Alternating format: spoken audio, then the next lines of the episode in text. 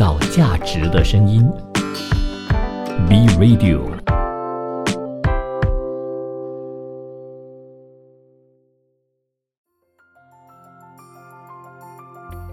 学习提升价值，知识改变命运，与时俱进，传播餐饮业进步的观念。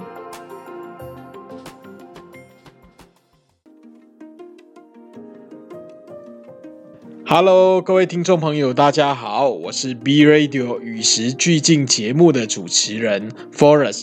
那今天呢是大年初四，还是要跟大家拜个年哦，新年快乐，如意吉祥，阖家安康，兔飞猛进，鸿兔大展。那今年是兔年呢，所以只要有这个跟兔相关的这个语音啊，我们都换成兔子的兔的双关语哦。当然，呃，今天呢我们要讲的这个节目啊，是关于服务体验的，然后为顾客带来价值哦。那呃，我相信在这个新年期间呢，大家很多朋友都到这个。呃，合家都到外面去用餐嘛，有些人到饭店，有些人到火锅店，有些人到一些不同的餐饮等等的这样子的餐厅。当然，我们聚餐的时候啊，最想要的呢，就是怎么样的服务，宾至如归的服务嘛。诶，今天很多人可能在外地赚了很多钱，那回到家乡啊，就想要有一个好的环境，就想要说有一个。好的，这个呃服务可以让父母、让好朋友或者是亲戚感受到这样子宾至如归的享受。那可是啊，我们今天在一家餐厅用餐的时候，你会希望有这样子的感受，那是因为我们有一个怎样的需求呢？就是马斯洛里面讲到的，我们基本的这个最最基本的需求嘛。除了生存以外，当然网上就是还有希望获得认同或者尊重。而服务体验呢，它所带来的价值啊，就是这种看似无形，可是呢，却又让你的情感升华的这种无形的价值哦。所以有时候我们可以看到，无形的反而是怎样？最有价值的是还是不是？好，那什么样是什么样的这个呃叫做体验价值呢？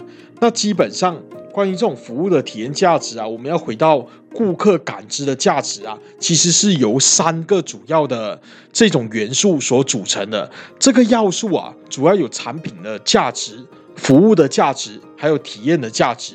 我再重复一次。这个顾客所感知的价值有三要素，一个是产品价值、服务价值，还有体验价值。那体验当然就是这个企业以服务作为一个平台，然后呢，商品是这个道具，当然道具一定要好，品质一定要好，就围绕着消费者，我们一起去创造出一个值得我们去记忆跟回忆的一些活动。所以啊，就。整形成了我们整个体验，所以你看，体验是整个顾客所感知到的，而带来体验的有两个元素所组成，是这个产品的价值，还有这个服务的价值。所以大家可以呃这样子就很清楚的知道说，今天我们要把体验给做好，首先产品跟服务是非常重要的。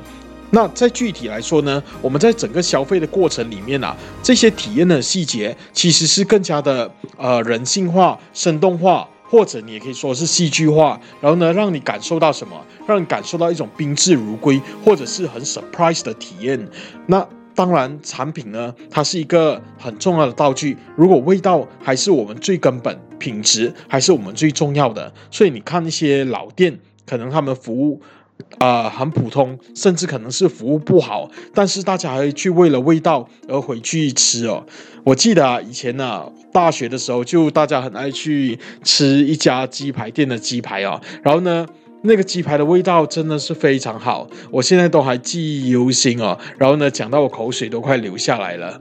但是啊，这个。呃，炸鸡排的摊主啊，他就一个人工作嘛，反正他只有一样产品，就是那个鸡排而已，他他也不用多请工人，可是他就永远脸臭臭，然后呢，甚至是没有笑容的，所以大家不叫他呃这个招牌的名字哦，有人甚至给他取了一个外号，哎，走，我们去吃臭脸鸡排，臭脸鸡排就是他们的名字，当然这只是一个呃调侃式的笑话，可是你看。我们在讲到这个鸡排的时候，大家都还是愿意去吃，为什么？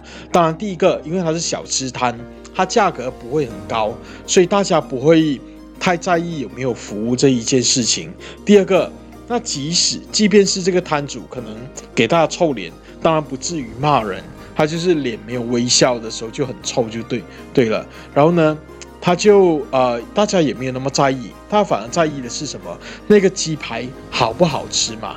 所以回到这个点，我们再去思考熬的话，诶，我们会觉得说，今天假设今天你回到食物的本身，我们先不要讲说它的价格、它的环境，还是它的整个消费体验，回到食物这一件上去思考，食物好吃是多么的重要啊！可是。今天如果我们说要加一些其他的因素的话，那比如说我们要宴请客人，我们要去做一个商务活动，我们要去呃请客，诶，这个时候这个服务就很重要啦。你的服务不好的时候，你反而会发生什么事情？诶，这个宾客不满意，吃的不尽兴，或者是甚至可能你想要。招待这种外国的顾客，你的供应商，还是说你的生意合作伙伴，你的这些呃来跟你购买来的这些商品的商人，他们怎么样？他们就不满意了。他们不满意，然后最后会发生什么事情呢？他们一不满意，当然就无法成交了。那在这样的情况底下，你能说服务的体验不重要吗？在这个时候啊，当然菜肴的味道很重要。服务的体验，它反而是在这个时候呢，比这个菜的品质来的更加重要。当然，你不要说你的食物到很难吃，你基本上比普通中上。假设普通普通的话，普通就是呃不会说到很好吃，也不会到很难吃那种，我们叫普通嘛。中上就是比普通更好吃一点点。诶，这个我们算是中上，只要是中上的品质，但是你服务很好，哇！你整个主人家就很有面子啦，然后你整个呃这个呃怎么说呢？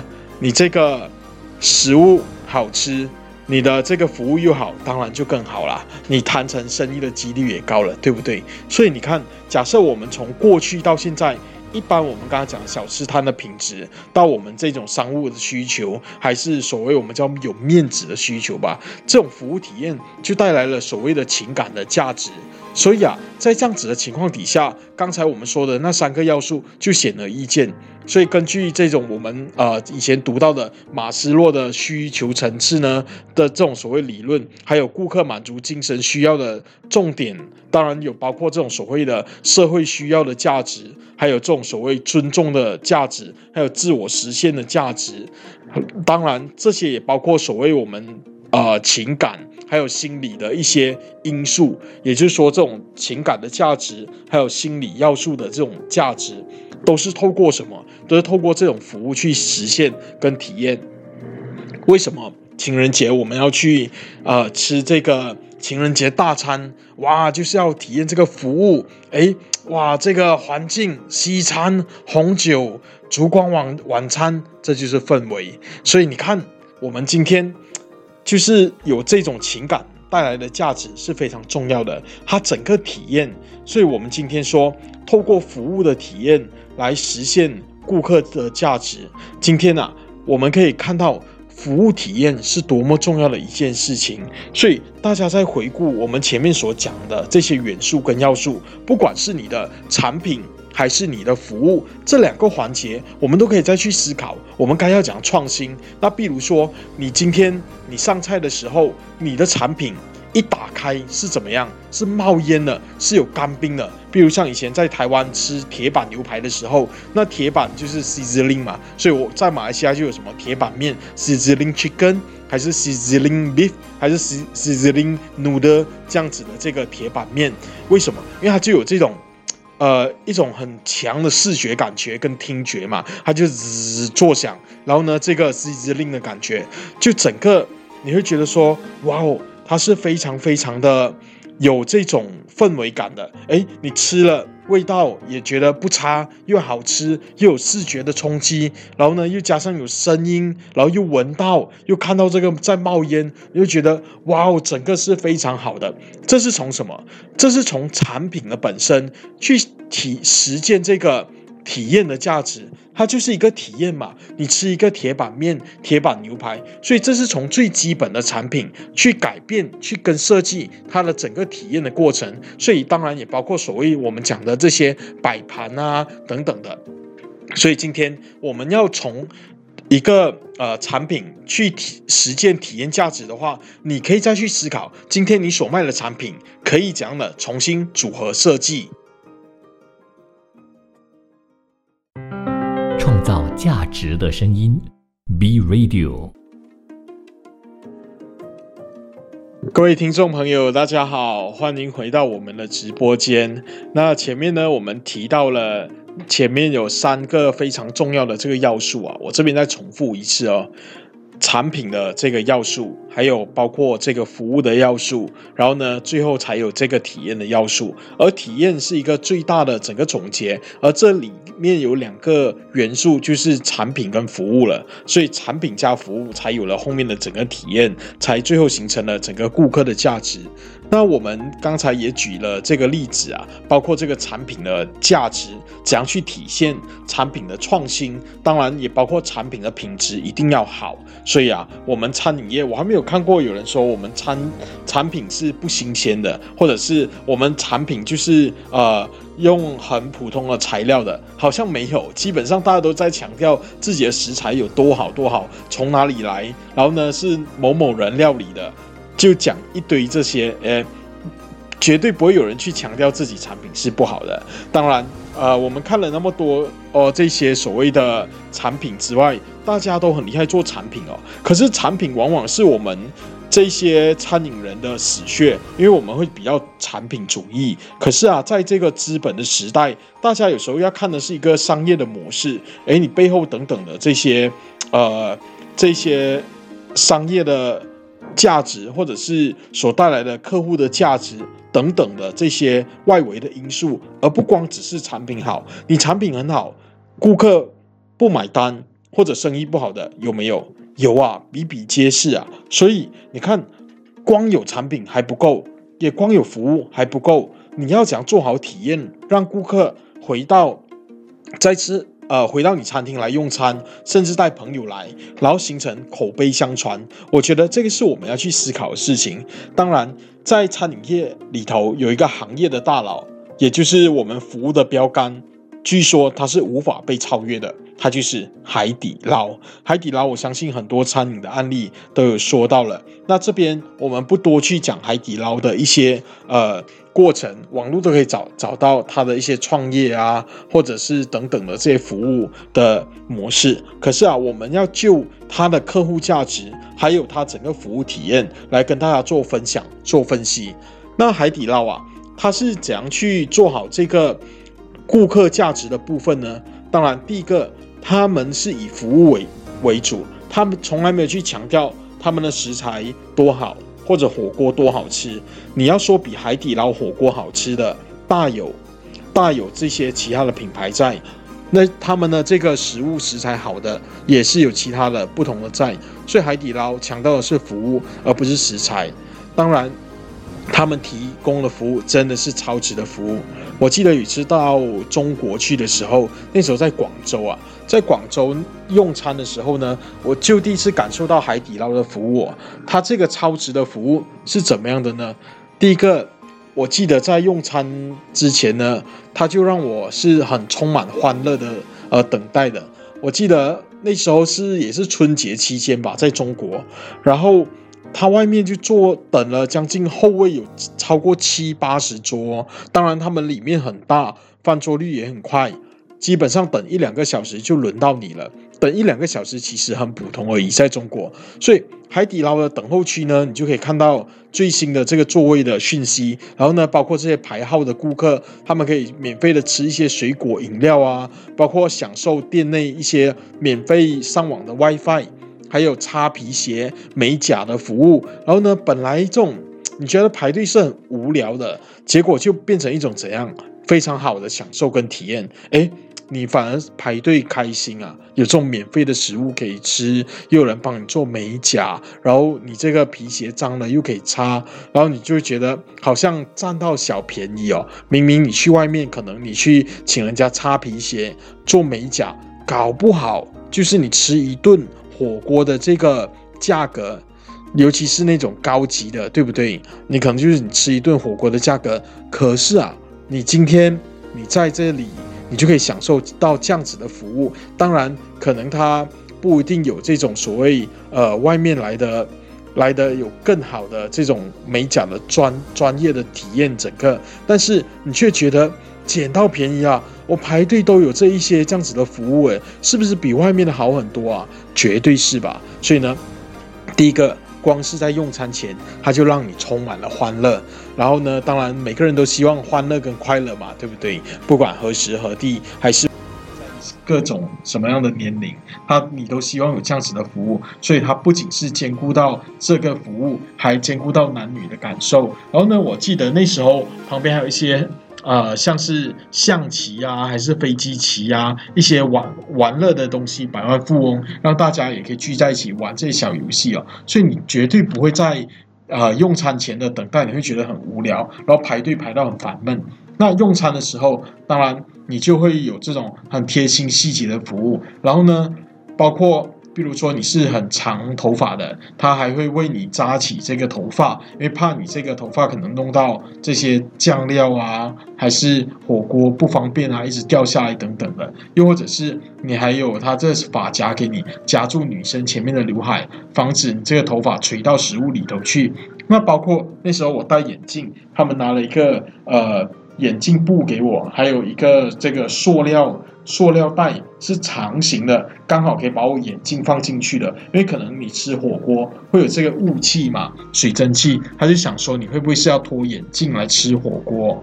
然后呢，我那时候一个人吃火锅啊，就在新年的时候，这个他就准备了呃一个小熊在对面。你看到那小熊，你就觉得很惊讶，为什么放个娃娃在那边？他说：“哦，因为你一个人吃火锅，就准备了一个小熊陪你，就有这种很多的 surprise。”然后呢，我那时候我一个人，我就背着我拿着我的行李，然后一个包包嘛，然后就呃在这样子的情况底下呢，那个包包就呃那个包包呢就。它会，它是布的，它会吸收那种火锅的味道嘛？就吃火锅有时候全身不是就有那种火锅的呃味味道嘛？可是啊，在海底捞反而没有，为什么？第一个，它帮你做了几个保护层，它在那个火锅冒烟的那个周围啊，它就已经把那个味道跟烟雾给吸掉了。它旁边都是吸油吸油烟机的吸油烟机那种横横条哦，你可以看到。它就一边冒烟，然后它就一边吸走那个味道，所以其实你吃完海底捞的火锅，你全身是没有什么味道的。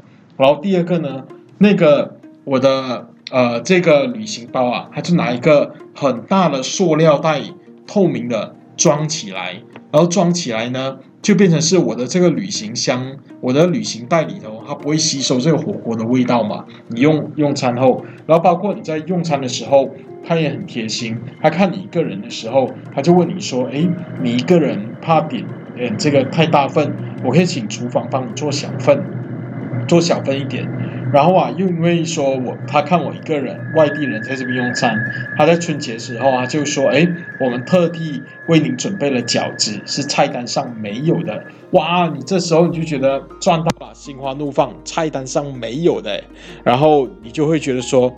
真的是非常的贴心，然后这也真的是让你感受到所谓的宾至如归哦。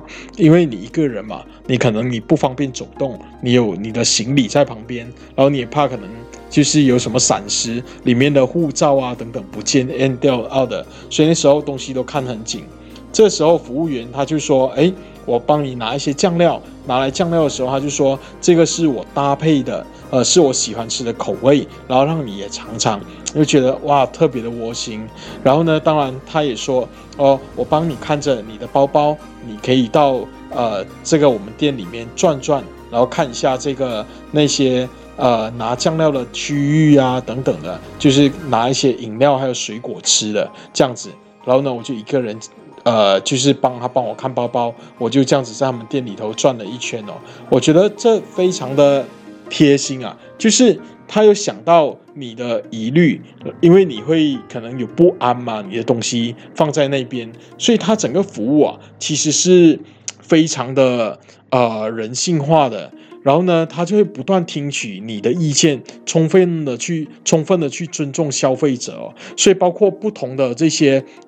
性格的消费者、顾客，海底捞都有照顾到，而且他们有接纳不同的声音，所以我觉得他们有充分的授权去给他们的员工去做好服务这一件事情。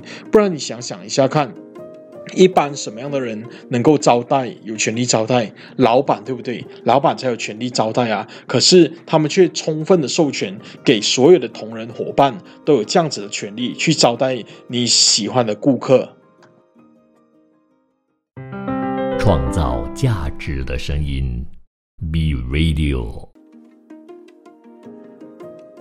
大家好，欢迎回到我们的直播间。那前面呢，我们说了关于要怎样去做好产品的体验，还有包括服务的体验，然后最后当然要怎样去做，才形成整个体验价值哦。然后我们也举了海底捞的这个案例，所以啊，我们今天可以看到，在这整个过程里面，其实还有一些。啊，元素是很重要的，当然包括你整个用餐的氛围，比如像我刚刚提到的，哎，这个灯光的氛围，还是这种所谓的烟火气，可是它有烟火气上来，但是又不会弄到我衣服有味道。他们怎么做到？就是在火锅的周边，就是有装了这个吸油烟机，然后呢，基本上把火锅出来的这种嗯呃烟。味道呢都吸掉了，而不会沾到我的衣服哦。所以当然呢，这种所谓的呃这个体验啊，它也牵涉到所谓的硬体服务，就是你必须要去提供这样子的硬体服务，你才能够做到出这样子的效果哦。所以啊，整个服务的利润利润链呢，然后呢也包括提升员工的满意度跟顾客的忠诚度哦。所以在这样的情况底下。我们可以看到整个服务的利润呢，它有几个呃几个重要的元素循环而成。当然，最主要的就是所谓同仁的能力的循环，包括员工满意度的循环，还有顾客满意这种忠诚度的循环哦。这样子整个企业才会有盈利嘛。有了盈利以后呢，你才能够干嘛？才能够做好奖励啊，做好奖励，然后你才能够怎样去培养员工的能力啊？然后呢，员工他才会可能对福利的。等等满意，满意了才会服务好顾客。所以呢，你可以看到，回想前面我讲的整个利润链，它其实是个循环，它是一个 circle，就是有了顾客这种支持，你才会有盈利啊。然后有了盈利，你就提升福利嘛，这样子是一个整个利润链的循环啊。所以呢，我们可以看到。如果今天你要做一个生意，当然生意就一定要好了，对不对？然后呢，生意好了，自然而然你就要去提升这整个过程跟服务，让顾客满意。然后呢，就是你要在他们用餐的期间内去解决这个满意度的问题哦。所以我是觉得说，今天整个。呃，这种产品的增值啊，从很像火锅的味道方面，他们是注重怎么样新口味的开发，你菌菇汤还是你这个药膳汤，你这个麻辣汤等等。然后呢，呃，它所带来的是怎样的菜品？是多元化、多样化，是丰富的。你想到的青菜，我的店都有。然后呢，你要吃的冷冻食品或者肉类。我们的店都有，不管是牛羊鸡猪鱼这些，在我们店里都可以吃到啊。包括很像在疫情期间，嗯呢，你又可以做到怎样的这种呃服务的体验？比如说，今天服务你的顾客，你知呃服务你的这个同仁，他上前服务的时候，他可能会自报姓名。大家好，今天我是呃我们是特别服务你们的小陈，然后呢，有任何事情你们都可以找我。那大家就知道说，今天服务的我们这个领班啊是小陈，有任何事情我们都可以找他啊。当然，在这时候，他可能甚至在疫情期间，他还会上班前测量体温，然后呢，他可能服务大家的时候也会公开他今天的这个测量的体温哦，是安全的，是没有超过这个呃标准嗯的，是非常昂的，让人安心的。然后甚至有这个所谓的酒精消毒，也包括强化店内的消毒，还有不管是这种所谓呃用餐后，包括他们餐具或者递上餐具之前，他们都是有洗手消毒的。然后呢，也附带这种所谓安心卡啊、安心贴等等。嗯，海底捞都采取了一系列这样子的这种哦措施哦，所以啊，我觉得不仅是。呃，大力的保障同仁的健康安全哦，也让消费者更加的安心跟放心。所以也包括他们在这个呃，因为疫情嘛，这个火锅呢是不太能够怎样，是不太能够呃这个堂食的。而且火锅是社交属性那么强的这个呃这个什么社交属性那么强的这个餐饮饮，所以呢，在这样子的情况底下啊。社交属性那么强的餐饮是没有办法在疫情当中营业的，所以这个时候就需要外卖。外卖配送的时候，他们采取的是无接触式的配送。然后第一个呢，海底捞他们的配送员当然就会抵达顾客的这个小区，到达这个他们住宅区之后啊，他们就会把这些食物啊，然后呢就会跟顾客商量放在他们这个取。取东西的地方，然后第二个当然就是酒精会对他的送餐盒进行消毒哦，然后第三会当面解解开这个呃封条哦，就是他们有一个所谓的这个。封住它的盖子的嘛，你一打开的时候，那这个封条才会打开，不会说哎当中好像运送的过程中有被打开过，你看了不安心嘛。然后呢，最后当然就是有包括赠送那种嗯呃一次性的手套，然后呢你不会顾客不会直接碰到这个所谓的呃包装袋，哎呦，即便是包装袋消除了，他们都还这样子。然后这个配送员呐，他会跟顾客保持一个。一到两百 cm 左右的这个安全距离哦，减少这个客户的担忧。所以啊，这个与其是 你我们与其是去做呃这种可能我们说太多的这些很形式化的东西，但是啊，你有没有想过哦？我们说，与其去做这些事情，但是你倒不如去想一下，看顾客他要的本质是什么。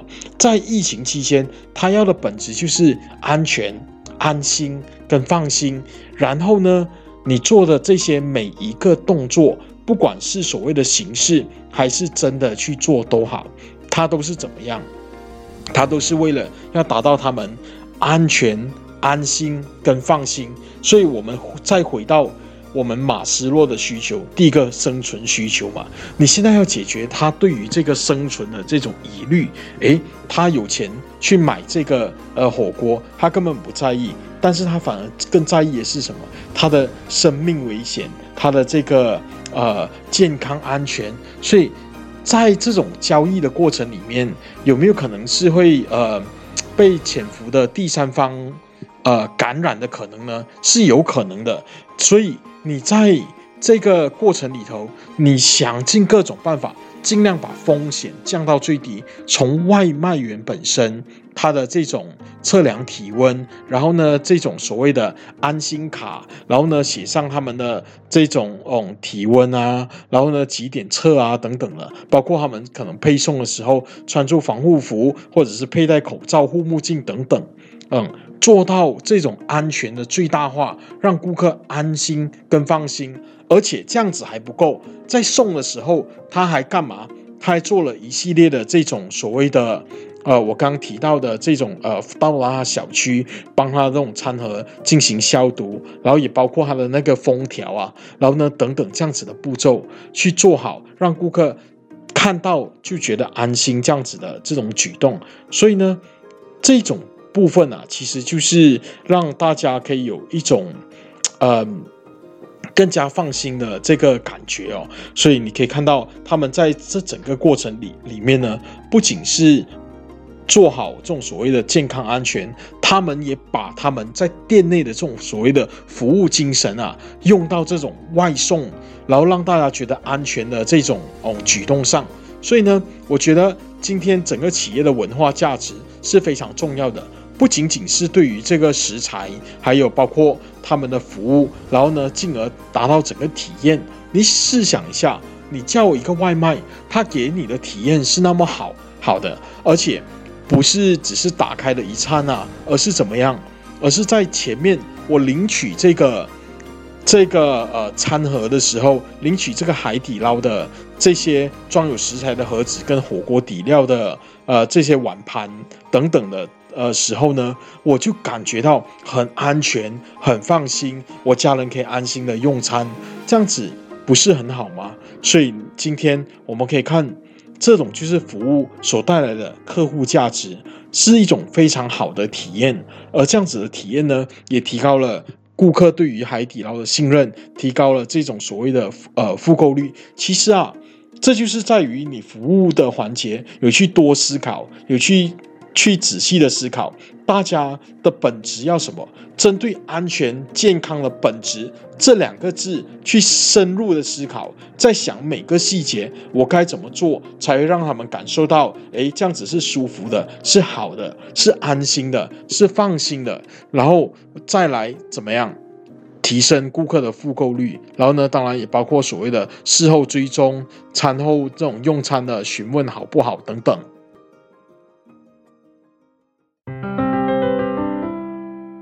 创造价值的声音，B Radio。大家好，欢迎回到我们的直播间。那前面说了那么多啊，那当然我们这边也做一个小小的总结哦。其实啊，我一直觉得这些部分啊，它回到一个点，还是人的核心价值哦。我们在很多餐饮业现在请人很难请的情况下，我们都说很多东西要自动化。可是啊，有没有想过，其实餐饮餐饮在过去的时候，也在台湾也曾经出现过所谓的餐饮新贵。我觉得这有几点哦。第一个当然是餐饮业本身的这个。呃，自强，也就是说，今天我们的自强不息，该要怎样去做好？然后呢，我们给我们的这些所谓的呃餐饮业的同仁，有没有一个所谓合理的薪水？因为在过去餐饮业都是比较所谓的，好像比较低下的薪水嘛。然后呢，除非你做到所谓的总厨，或者是呃很厉害的店长，不然呢，你薪水都很难再上去。所以也包括这种所谓呃，大家就觉得是很不需要。嗯，在动脑筋，或者是有在自我成长的这些过程哦，包括可能是你的这种都在做重复的动作，就是点餐送餐，然后呢，呃，还有盘点这些这样子的重复性的工作。可是你有没有想过，在重复性的工作里头，我们要怎样再去发掘不一样的这些点？其实是我们作为一个店长，作为一个餐饮。餐饮的从业者要去思考的这些事情，包括你要怎样去降本增效啊，然后呢提升服务啊等等的。当然这些是题外话。回到我们这个人这个字，一撇一捺构成了一个人，大家相互支撑才是一个人嘛。所以呢，人就是服务，也是餐厅的核心要素。它并不是说我们自动化就可以代替的。自动化你要去把机器。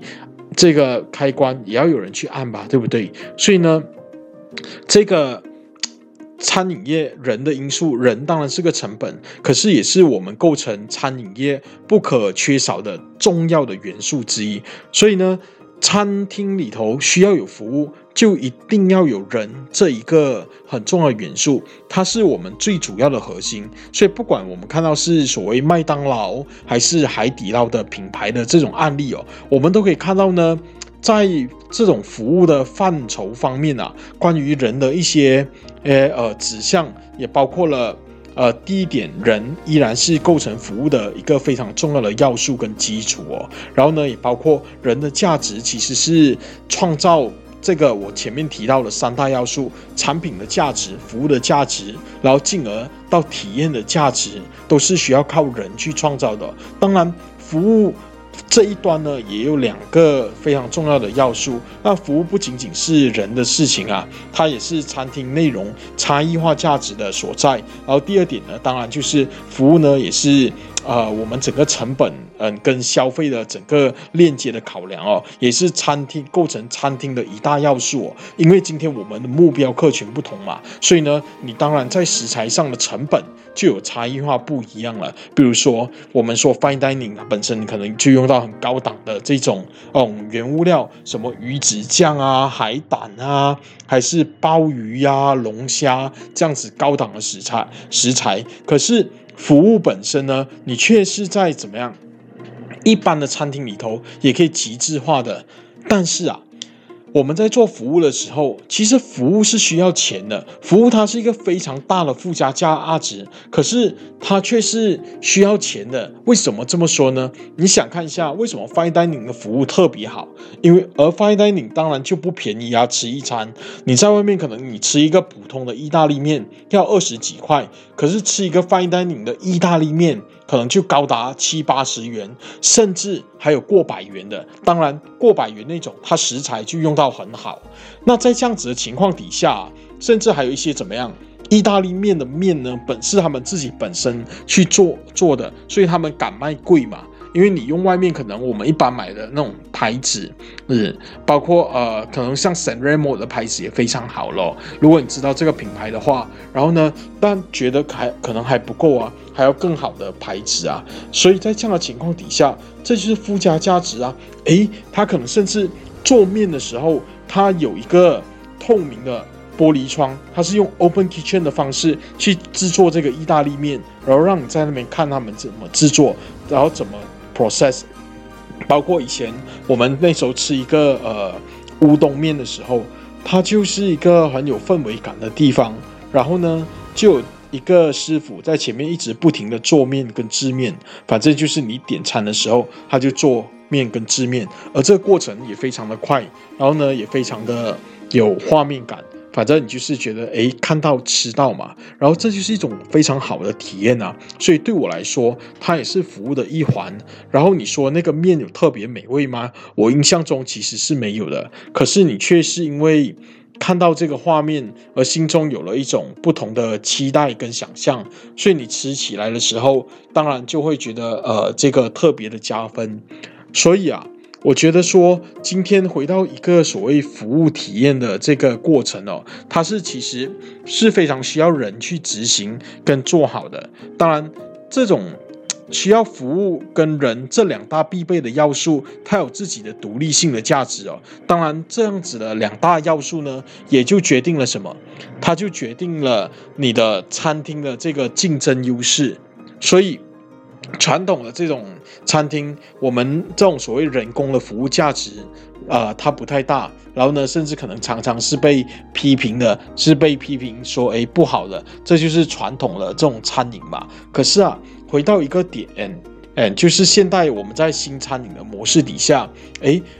你要去实践所谓的服务价值，那作为服务的人，也要实践所谓服务的人的价值所在，这样子呢，你才能够去做好这个服务的部分吧。所以呢，你看，这个人是服务里头跟体验价值非常重要的因素哦。所以服务跟人呢，这两个其实是非常必备的要素，也是刚才我说的构成了我们这个的竞争优势。人的因素呢是非常非常重要的，所以这个点我们在最后的时候才去跟大家做这样子的强调，它贯穿了所有的产品、服务还有体验这三大要素哦。所以呢，在这个过程里头，我们可以去看在呃一些我们的账单里面啊，也包括有一个收费项目，它可能有包从一 percent，甚至可能到一个马来西亚有六 percent 的 SST 一。这种所谓的服务费，还有呢，可能到这个甚至更高的十 percent 还是十五 percent 的 service charge、service tax 这样子的这种收费。哎呀，这类型的餐厅啊，服务呢几乎是由所谓所有这种受过训练跟专业的服务员完成哦。他们是从不管是从对你的心到他的心，还是从你的眼到他的眼，这种所谓的训练，他们呃 eye contact 就是。看着你的眼来说话，然后呢，跟你的眼神的接触，他就知道发生了什么事，要干嘛了。所以呢，这种对于顾客的需求链接啊，他们是非常强大啊的。然后呢，包括呃，我以前在台湾的时候，我像我们以前吃王品集团旗下的很多高端的餐厅，还有海底捞啊，这些等等都是，这些都是由人来去进行服务的统一，也包括透过人来去实现服务跟体验。所以你看，人占的因素是多么的重要。所以有时候我们在谈所谓的呃餐厅人力自动化，其实这个。人力自动化，当然就是说，哦，甚至有些可能说，哎，去厨师化，去什么什么化，这些呢，当然是呃，可能连锁再去思考的事情。但是啊，你可以知道的是，很多有钱人他们喜欢宾至如归的享受，跟宾至如归的服务。所以为什么海底捞可以扩张到那么多、那么大？然后呢，呃，很多人就说。哦，在这些服务方面要做到这样子是非常不容易的，所以不管是透过这个产品的价值来实现所谓的体验价值，再进而而实现顾客价值呢？呃，我觉得这个过程其实都是透过人来去完成的。而这个人的因素要怎么样搞定呢？它就有很多的呃部分，当然是要我们去探讨的。当然，包括我们的这种文化价值观，还有这个分钱的奖励机制，还有这些呃细节、工作环境、福利、升迁等等的。因为我们是透过人这个呃载体的因素来去实现。顾客价值嘛，那要怎样去实现人的这个部分呢？我相信在接下来节目我们会继续探讨。好，感谢您收听我们的节目，谢谢。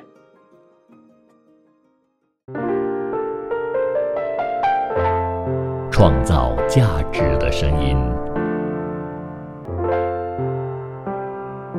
，B Radio。